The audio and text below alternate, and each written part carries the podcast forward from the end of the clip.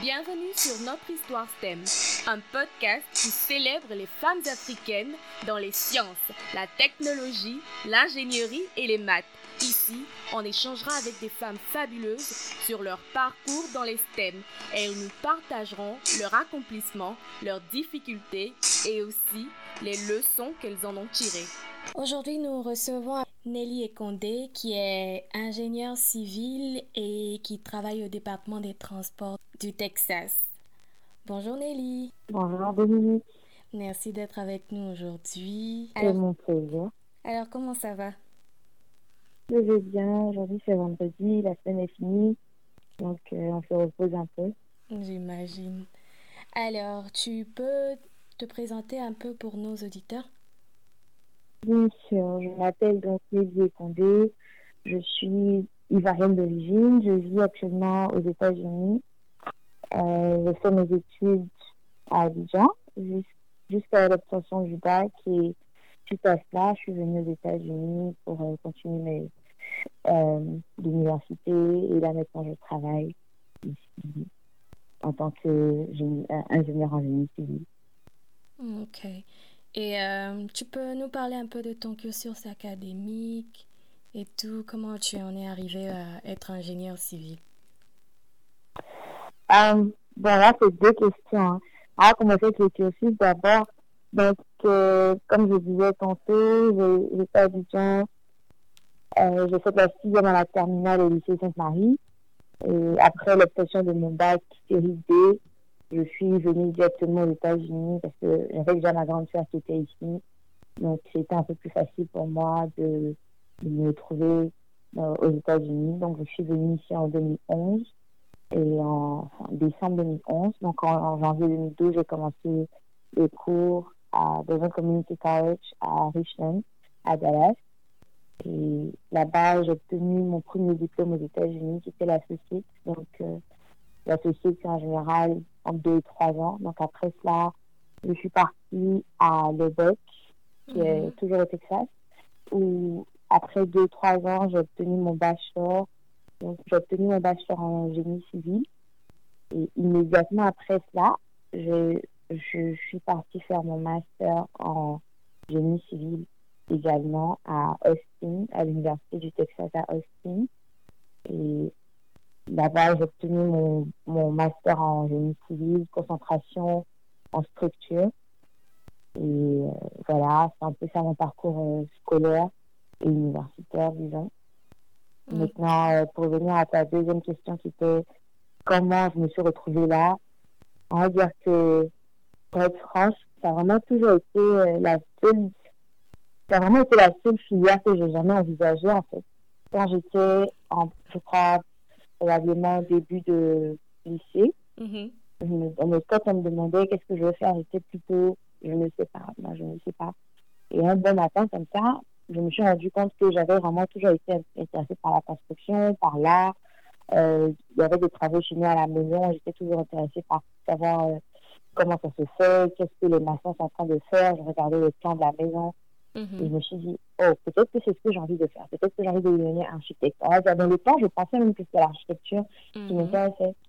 Et donc, je suis venue aux États-Unis. Et comme je disais, pendant que j'étais à Dallas, dans, mon, dans mes premières années, mhm. j'ai rencontré des advisors et j'ai discuté un peu avec eux parce que je voulais, je me renseignais par rapport aux différentes écoles. Je voulais faire l'architecture. Et c'est là que je me suis vraiment renseignée qu'est-ce que c'est que l'architecture? Et d'après la définition que j'ai prise de l'architecture, c'était pas ce qui m'intéressait parce que l'architecture, ce que j'ai appris, c'est que c'était plus le côté euh, un, peu, un peu plus abstrait, tu dois parler aux clients, euh, prendre les idées avec eux et puis essayer de reproduire sur papier ce qu'eux veulent.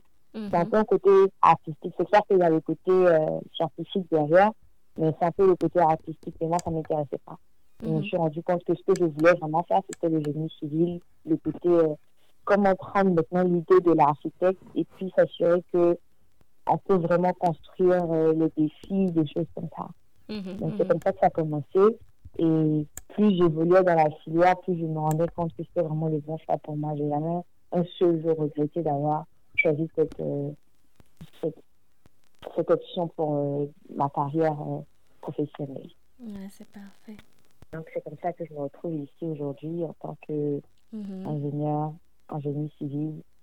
Et là, par contre, comme je disais, j'ai fait mon master en spécialisation structure, mais là où je travaille, c'est dans le dans le transport, donc les, les routes, les ponts, les chaussées. Mm-hmm. Donc euh, c'est un peu différent de ce pourquoi je suis partie à l'école, mais ça reste quand même euh, génie civil et j'aime beaucoup ce que je fais actuellement. Ah, merci Nelly. Et pour la petite histoire, Nelly et moi, on est allés à l'école ensemble. on a bossé ensemble. C'est une bonne histoire, ça. Ouais.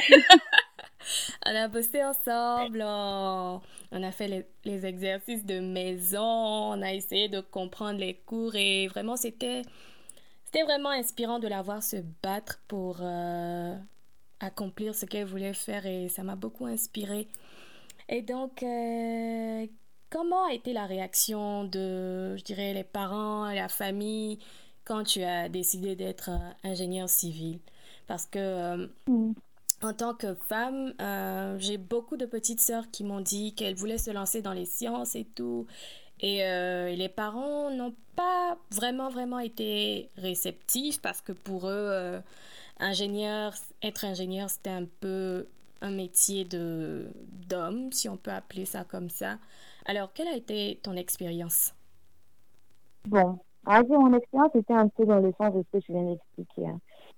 Quand j'en ai parlé à mes parents, il a pas, j'ai pas trop eu l'impression que il comprenait ma décision. C'était vraiment parce que, comme je dis, j'ai jamais vraiment exprimé euh, depuis la fin d'enfance l'envie de devenir euh, ingénieur ou quoi que ce soit d'autre d'ailleurs. Mm-hmm. Donc, comme un matin, comme ça, je me lève et je dis, ah, moi, je veux devenir architecte. C'était un peu compliqué. Les parents étaient un peu, ils sont un peu de nuit. Mm-hmm. Et on va dire que, je vais pas dire que je n'ai pas senti leur soutien parce que j'ai toujours le soutien de mes parents, mais d'essayer un peu de s'assurer que c'est ce que je veux vraiment faire. Mhm. Donc, je ne peux pas, je veux pas me mettre à la, dans la place, dans la peau de mes parents et puis dire que c'est parce que c'est un métier d'homme qui ne m'encourageait pas à 100%, mais mhm. c'est parce que j'avais jamais vraiment exprimé cette envie-là. Mhm. Mais dans le, dans le début, j'étais vraiment tout le temps, est-ce que tu es sûr que c'est ce que tu veux faire? Vraiment, faut bien réfléchir, tu vois, un peu. Donc, c'était pas, c'était pas euh, un soutien à 100% dans les médias, mais éventuellement, quand j'ai réussi à les convaincre que je ne veux pas changer d'avis, c'est ce que je veux faire, j'ai vraiment eu le soutien de mes parents. Et mon, père, il a, il a notamment plusieurs amis qui sont architectes et tout, des cousins, de la famille. Mm-hmm. Et donc, il m'a mis en contact avec ces personnes-là pour que je puisse encore parler avec eux, savoir ce qu'ils font dans la, au quotidien. Et mm-hmm. avant de vraiment prendre ma décision finale de, de, de dire que je veux devenir ingénieur. Et ça m'a vraiment, ça m'a vraiment boosté parce que je me suis dit, j'ai le soutien de mes parents. J'ai parlé de ces personnes-là qui sont des amis, comme j'ai dit, des amis, des parents, euh, des, parents à mon père. Mhm. Et ça a vraiment consolidé mon envie de faire ça. Et là, j'étais aux États-Unis quand je suis rentrée en contact avec ces personnes-là. Mhm. Mais après, quand je rentrais à Dijon pendant les vacances, j'ai rencontré deux, trois personnes ici, essayé d'échanger avec ces personnes-là, me qui m'encourageait Et c'était juste des hommes. J'ai jamais rencontré même une femme qui mhm. était euh, ingénieure en génie civil. Mais ces, ces hommes que j'ai rencontrés, ils m'ont toujours encouragé. Ils m'ont dit que c'est vraiment, vraiment bien, surtout qu'ils n'ont pas assez de femmes qui sont représentées dans le domaine. Et ça m'a toujours vraiment encouragé à continuer. À, dans le cas contraire, ça ne m'aurait pas découragé, ça c'est sûr. Et ça fait mhm. toujours plaisir de voir qu'il y a des gens qui apprécient ce que tu fais et qui sont là pour t'encourager en fait. Et c'est ça, c'est vraiment, c'est vraiment ça, c'est vraiment ça, tu as tout juste. Parce qu'en fait, euh, en 2012, quand je suis rentrée à Abidjan, j'ai rencontré une collègue à mon père qui, qui avait un background d'ingénieur civil. Et le fait de voir une femme ingénieure, vraiment, ça m'a complètement boosté pour la suite. Quoi. Je ne voulais pas reculer. Je me suis dit, euh, si elle a fait, il fallait que je le fasse aussi. C'est que je pouvais vraiment le faire. Et là, tu as tout juste, c'est ça en fait, d'avoir le soutien et surtout d'avoir ces modèles-là, ça booste sûrement. Alors, mhm. euh, parle-nous un peu de ton, de ton travail, de ce que tu fais, euh, quelles sont tes activités journalières?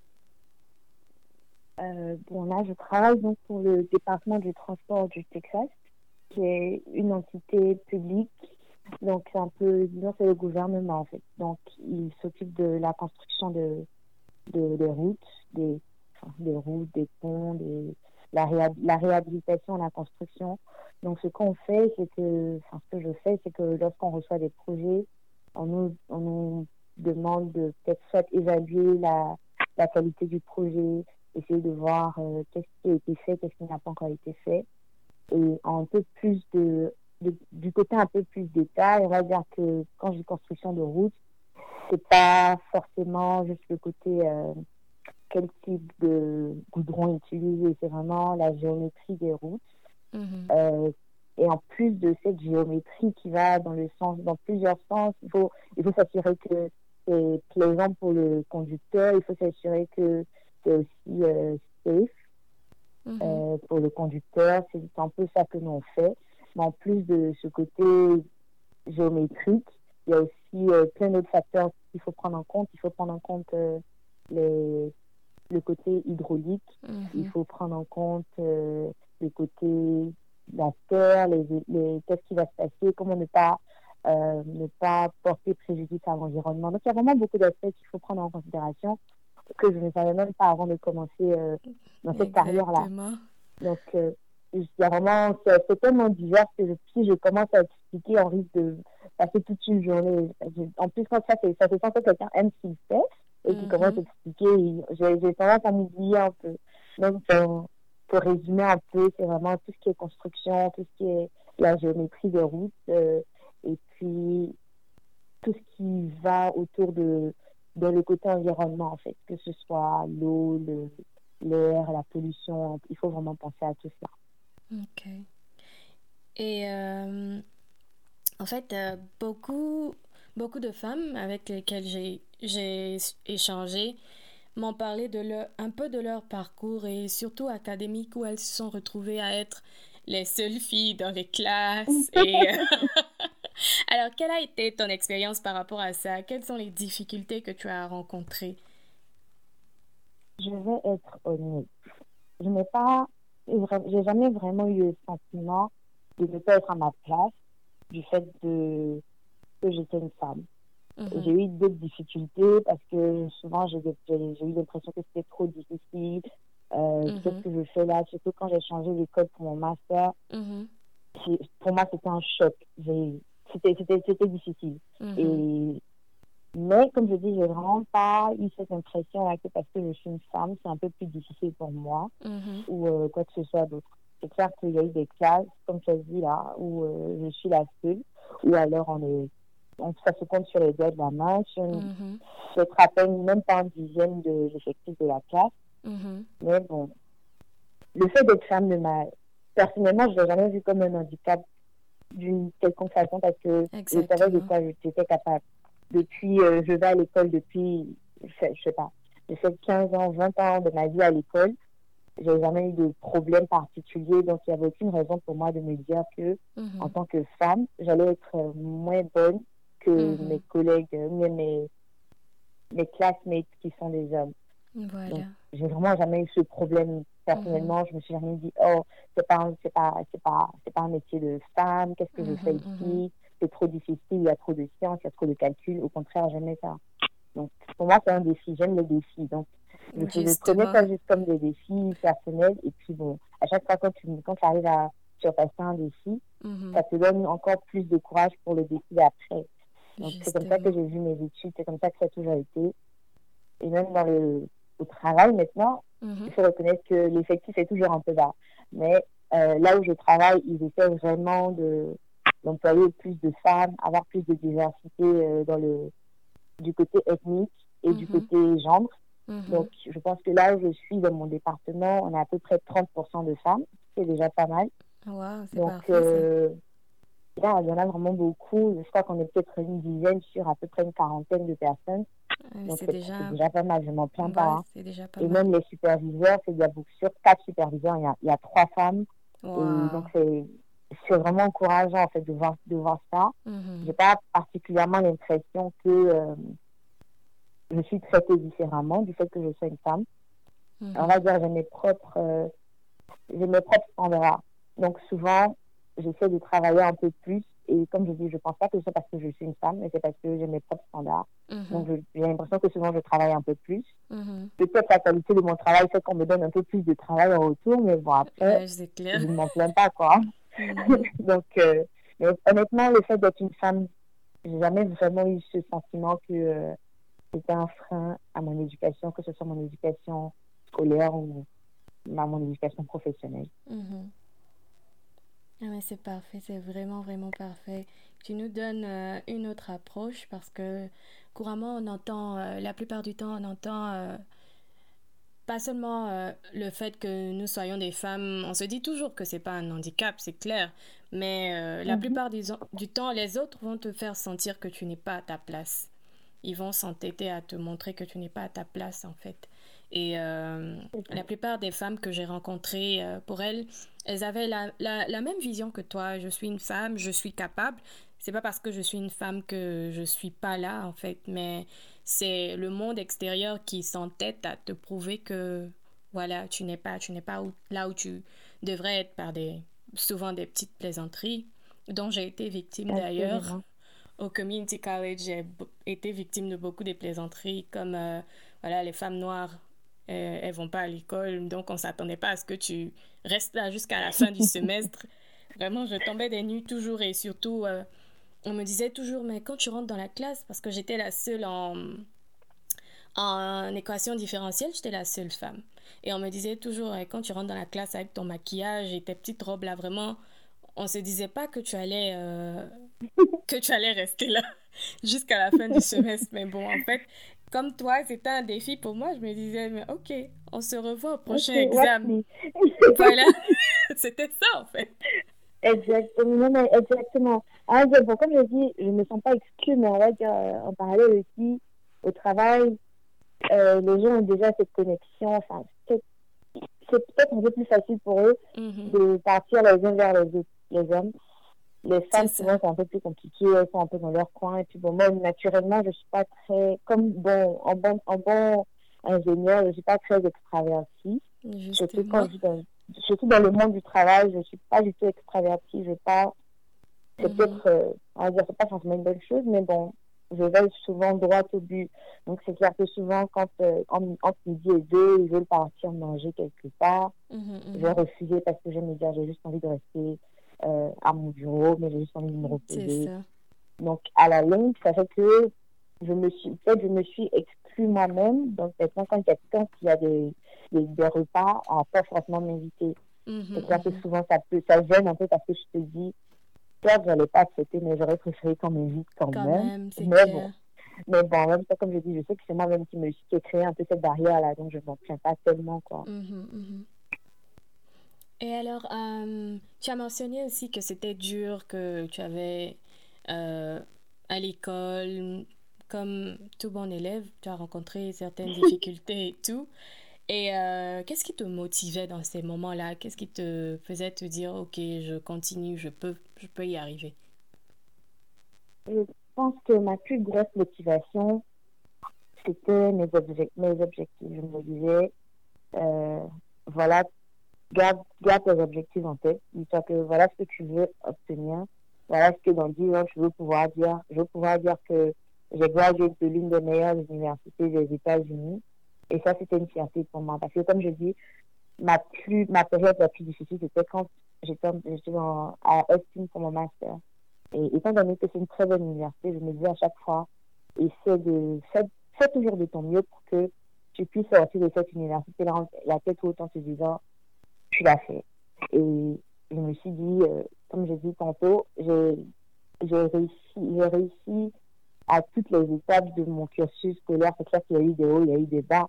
Mhm. Mais overall, j'ai réussi à toutes les étapes de mon cursus scolaire. Donc, je me disais toujours, si tu as pu le faire, tu peux toujours continuer à le faire. Parce qu'aujourd'hui, tu regardes en arrière, il y a cinq ans, quand tu passais le bac, tu te disais que c'était l'examen le, plus difficile qui existe. Mais après, quand, quand, quand je suis aujourd'hui, que je regarde le bac, je me dis, oh, c'était pas si difficile que ça. Donc, à chaque fois, j'essaie toujours de repartir sur ce que j'ai déjà réussi à prouver à moi-même. Et je me mhm. dis, si j'ai pu le faire dans le temps, il n'y a aucune raison que je ne puisse pas le faire aujourd'hui. Donc, chaque chose que je vois, comme je dis, c'est un peu un défi. Et je me dis, c'est possible. Il n'y a aucune raison que je ne puisse pas y arriver. Il n'y a vraiment aucune raison. Si, si le problème se pose aujourd'hui, Et puis, il y a certaines personnes qui ont pu le faire, il n'y a aucune raison que je ne puisse pas le faire. C'est clair qu'il y a des trucs qui sont un peu difficiles, c'est un peu, ça dépasse un peu mon entendement, mais pour tout ce qui est normal, il n'y a aucune raison que je me dise que c'est impossible, en fait. Quand tant que, tant qu'il y a la volonté, je me dis c'est possible. C'est ça, c'est ça, vraiment. Et, euh, et dans le monde du travail, il y a eu des difficultés. Comment tu les as surmontées aussi? Dans le monde du travail, c'est quand même très simple. On s'y attend pas vraiment. Euh, c'est un peu. C'est clair que quand ça arrive, souvent j'ai juste besoin de prendre une minute ou bien une heure pour récupérer un peu, reprendre mes esprits et puis me mhm. remettre de l'avant, euh, trouver un moyen de déstresser en fait sur le moment. Mais à part ça, quand ça devient trop difficile, j'ai vraiment eu cette, c'est vraiment une grosse chance, je dirais, de travailler là où je travaille parce que c'est un environnement où tout le monde cherche vraiment à aider les, les jeunes en fait. Et c'est un programme pour euh, des jeunes, des jeunes qui viennent juste de finir leur, euh, leurs études. Donc, mm -hmm. j'ai dit tantôt qu'on était une quarantaine, mais sur la quarantaine, il y a peut-être une bonne trentaine qui viennent à, qui, juste qui ont, qui ont intégré le service juste après avoir fini, que ce soit leur euh, bachelor, leur master, peut-être même leur PhD. Donc, on est tous jeunes, tous en train d'apprendre. Donc, il n'y a vraiment pas de tabou. Personne n'a peur de demander à l'autre euh, qu'est-ce qui se passe, comment on fait ceci, mais comment on fait là.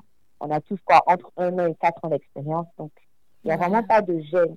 Et même au-delà de, au-delà de ces personnes-là, même les superviseurs, les, les managers et tout, ils sont tellement approchables que c'est, il n'y a aucune raison d'avoir honte de leur poser des questions.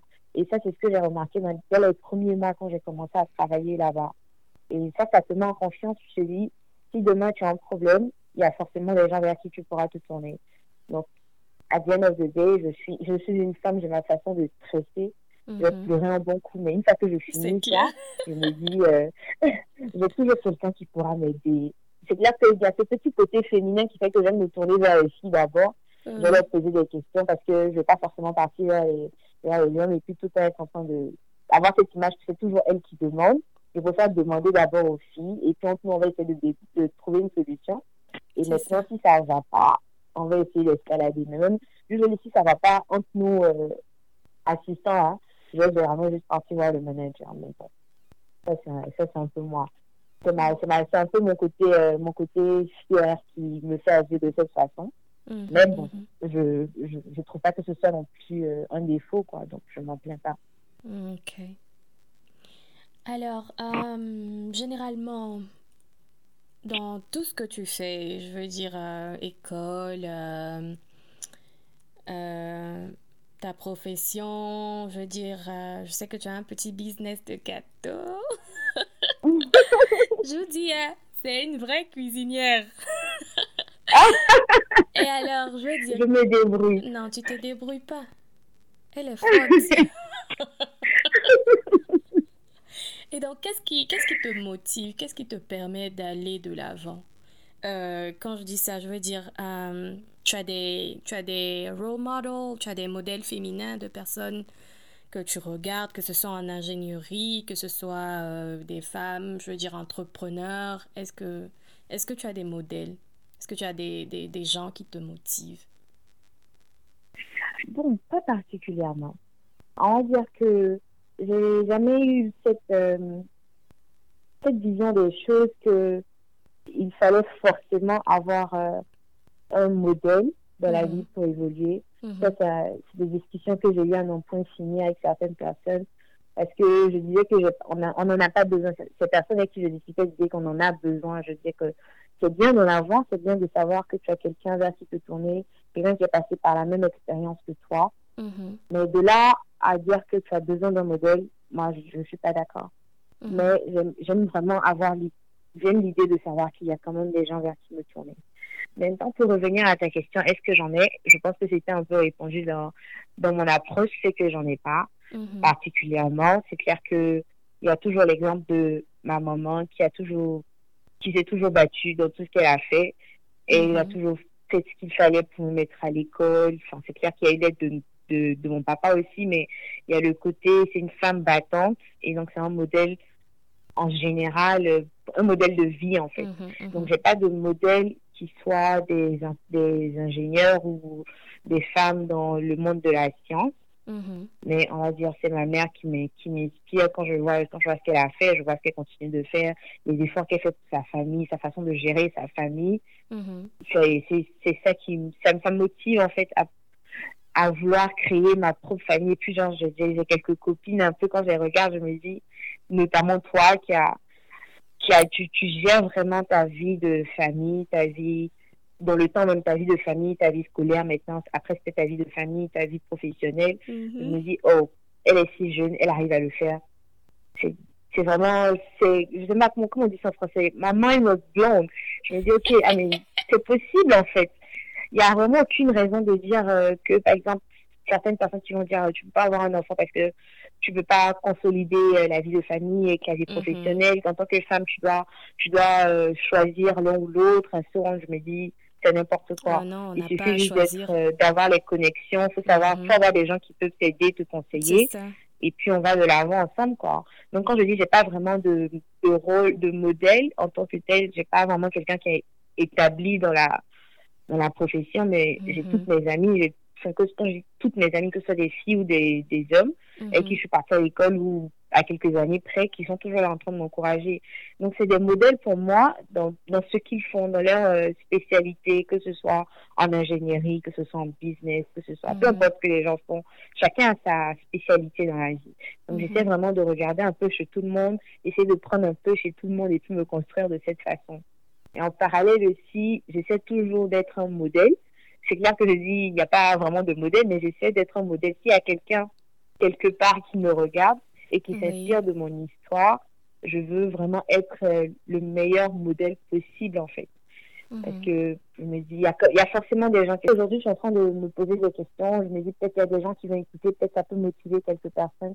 Et là, moi, c'est ma motivation.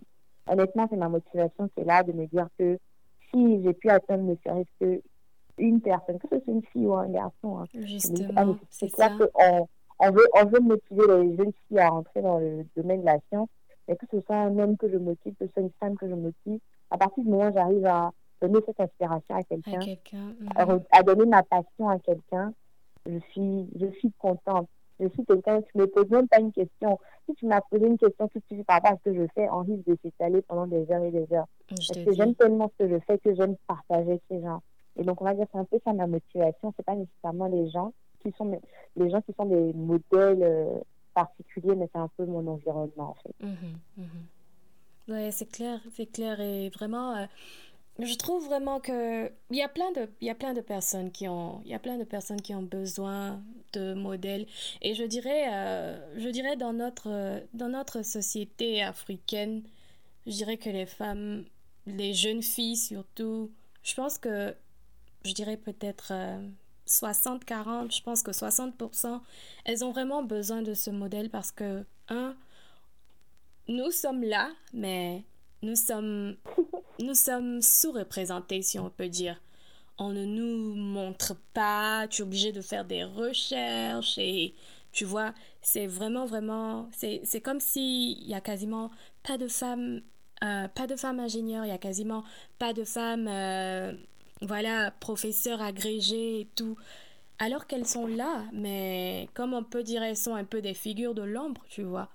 Et pour les mhm. jeunes filles, souvent, euh, tout le monde se jette, se jette dans les filières traditionnelles parce que on n'a pas vu quelqu'un dans cette société-là qui a... Voilà, tu vois.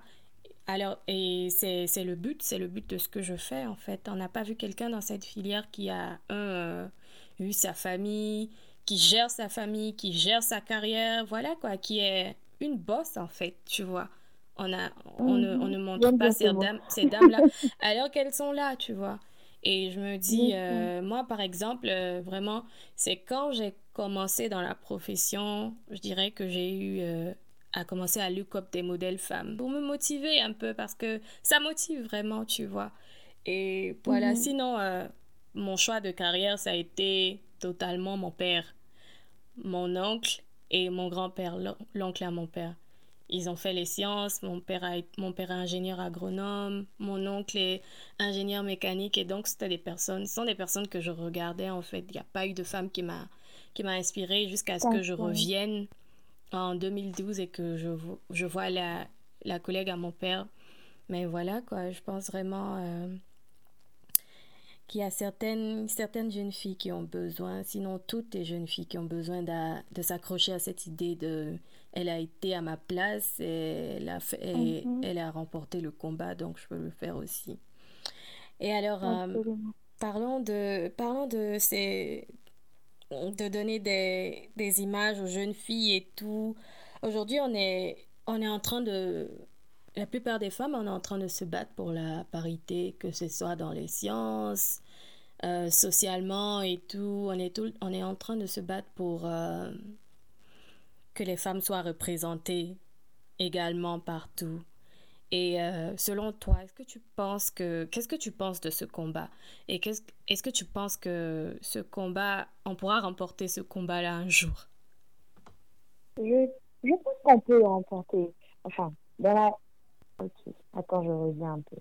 Je pense qu'on peut le remporter, mais dire que les femmes, mais je pense pas que les femmes seraient le caractère majoritaire dans certaines filières. Ça, je pense pas que je que ce soit faisable parce qu'en même temps, il y a un peu dans le monde, c'est moitié-moitié. Mhm. Mais je, d'un côté, il y a cette idée que les femmes sont naturellement prédisposées à tout ce qui est un peu plus euh, artistique et que mhm. les hommes sont un peu plus disposés au côté scientifique. Mhm. Je ne peux pas dire si c'est basé sur des recherches ou quoi que ce soit. mais il y a toujours l'exception qui, confirme la règle. Et je pense qu'il y a beaucoup, beaucoup, beaucoup de jeunes filles qui sont vraiment intéressées par les sciences. Mhm. Mais comme tu as dit, elles, n'ont pas, euh, elles n'ont pas l'opportunité d'échanger avec, avec, des personnes qui sont dans le domaine, ou alors mhm. elles ne sont pas vraiment encouragées par leur famille ou par leurs amis. Mhm. Et du coup, finalement, elles vont juste laisser tomber. Ou alors elles ne savent même pas de quoi il s'agit. Par exemple, clair. tu penses que tu veux devenir euh, ingénieur civil, mais tu n'as aucune idée de ce que c'est en tant que tel. Tu n'as pas l'opportunité de parler avec quelqu'un qui fait vraiment ça. Ou bien la personne avec qui tu parles ne n'arrive pas à te transmettre ta passion donc, du coup, tu laisses tomber. De toute façon, tes parents t'ont toujours dit que tu allais finir par faire euh, business ou comptabilité ou quelque chose comme ça. Donc, je me suis dit, bon, de toute façon, je vais continuer à faire ça. Et ça, c'est une remarque que j'ai faite. Ça m'a vraiment peiné quand, euh, peut-être en 2000, euh, je, ne me rappelle plus exactement, mais disons peut-être en 2013-2014, j'avais coupé, quand, après le bac, j'ai pas vraiment gardé le contact avec mes, avec mes, les, les filles avec, qui j'ai passé le bac. On était une promotion, je sais pas, peut-être euh, peut 150, 200, 200 personnes dans la promotion. Mm-hmm. Mais on va dire, euh, on sait qu'il y, a, il y avait quoi Il y avait trois classes de série D, il y avait une classe de série C, et je pense mm-hmm. qu'il y avait trois classes de série A. Et euh, donc, je me dis, à un calcul vite fait, il y a au moins bon, une, une bonne 70 personnes qui étaient intéressées par les sciences. Mm-hmm. Mais après ça, quand j'ai cherché à, savoir qui fait quoi maintenant, il y avait vraiment pas grand, grand monde qui faisait des trucs euh, scientifiques. Ça m'a un peu choqué. Même les filles qui étaient en CIC, et j'apprends qu'elles font des, des filières, euh, pas nécessairement scientifiques. Enfin, je vais pas dégrader la filière de qui que ce soit. C'est pas vraiment ma vision. Je me disais, quand je les voyais, je me disais, oh, celle-là, c'est sûr qu'elle va devenir médecin. Ou celle-là, c'est sûr qu'elle va devenir ingénieur. Mhm. Aujourd'hui, je me rends compte que non, elle, fait, elle, fait, elle fait comptabilité. Et qui est bien. Si c'est sa passion, tant mieux. Mais je me dis, il y a beaucoup, je suis sûre qu'il y a beaucoup d'entre elles parmi ces filles-là mhm. qui n'ont pas été encouragées correctement, ou bien qui n'ont pas pu suivre leur passion, qui n'ont pas eu cette euh, motivation de continuer dedans.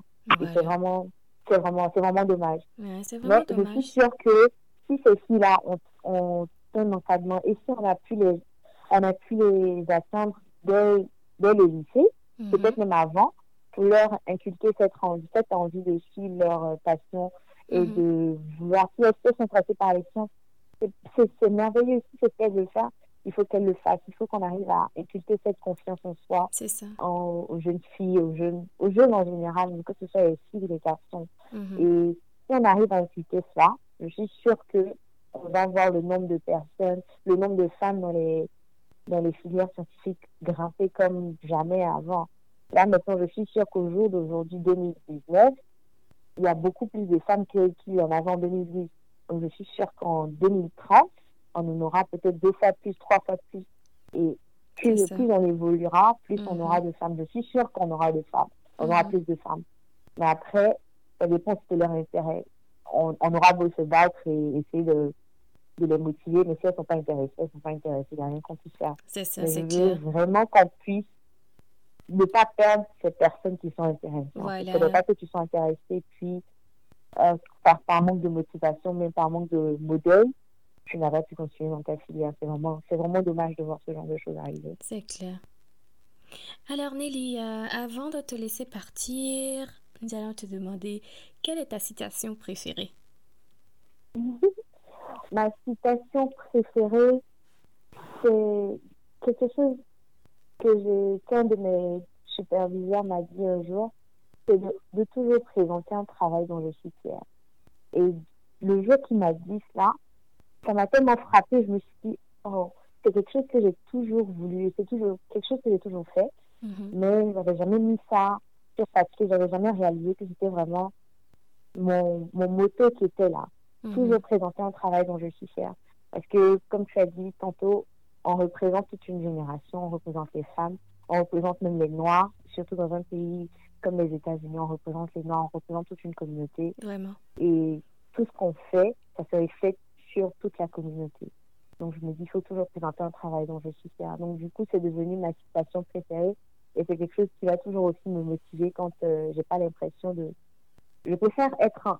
idéalement il faut pouvoir présenter son travail en, euh, dans les dans les temps, mais je préfère prendre un jour supplémentaire pour m'assurer que ce que je suis en train de produire est à la hauteur de mes attentes personnelles, même si mon la personne à qui je, je je donne mon, mon, mon travail ne s'attend pas forcément à ce que ce soit à 100%. Mhm. Personnellement, je préférerais que ce soit à 100% avant de se mettre quoi que ce soit. Justement. Donc, c'est, comme je dis tantôt, c'est peut-être ma façon d'être, mais mhm. c'est comme ça que je suis. C'est comme ça, c'est la rigueur que je me suis instaurée. Et donc, du coup, c'est devenu vraiment ma citation préférée. Toujours proposer un travail dont je suis fière. C'est vraiment, c'est vraiment vraiment, vraiment inspirant et on te dit merci d'avoir été avec nous aujourd'hui. Merci de nous avoir partagé ton expérience fantastique qui nous a vraiment, vraiment inspiré et on te souhaite plein de bonnes choses, beaucoup de succès dans ta carrière.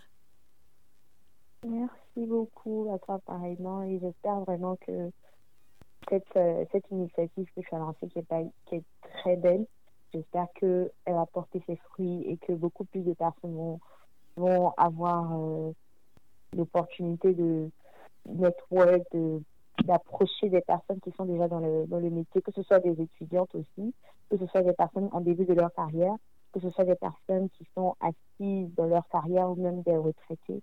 Mm-hmm. Si, on peut, si on peut tout avoir cette communauté et pouvoir parler les unes aux autres, se poser les questions, se, exposer nos problèmes, ce serait, c'est vraiment, c'est vraiment, c'est vraiment une très belle opportunité que je pense que toutes les, toutes les femmes qui sont intéressées par la science, on pourrait tous en, en profiter. Alors, euh, il y a un dernier mot que tu veux dire à toutes ces jeunes filles qui sont passionnées de science, qui veulent se lancer? Il y a quelque chose que tu veux leur dire? Je leur dirais que si elles veulent se lancer, qu'elles le fassent. Qu'elles n'attendent pas que quelqu'un forcément les pousse à faire, à suivre leur passion. Si c'est ta passion, fais-le. Va au bout de tes idées, fais tout ce qu'il y a à faire, fais tes recherches et continue de rester dans cette passion, peu importe ce que les gens vont te dire. Il y aura toujours des gens pour te décourager, peu importe tes choix, mais continue de faire ce que tu veux et ça va toujours porter ses fruits. Le travail va toujours porter ses fruits. Donc, qu'elle ne se décourage pas et qu'elles continuent à rester dans leur passion. Et nous aussi, on est là. Si on peut aider, on va toujours aider. Exactement. Merci beaucoup, Nelly. Voilà, c'était tout pour cette semaine. J'espère que vous avez été édifiés. N'hésitez pas à nous dire ce que vous en avez pensé en commentaire. Surtout, likez, partagez et on se dit à la prochaine.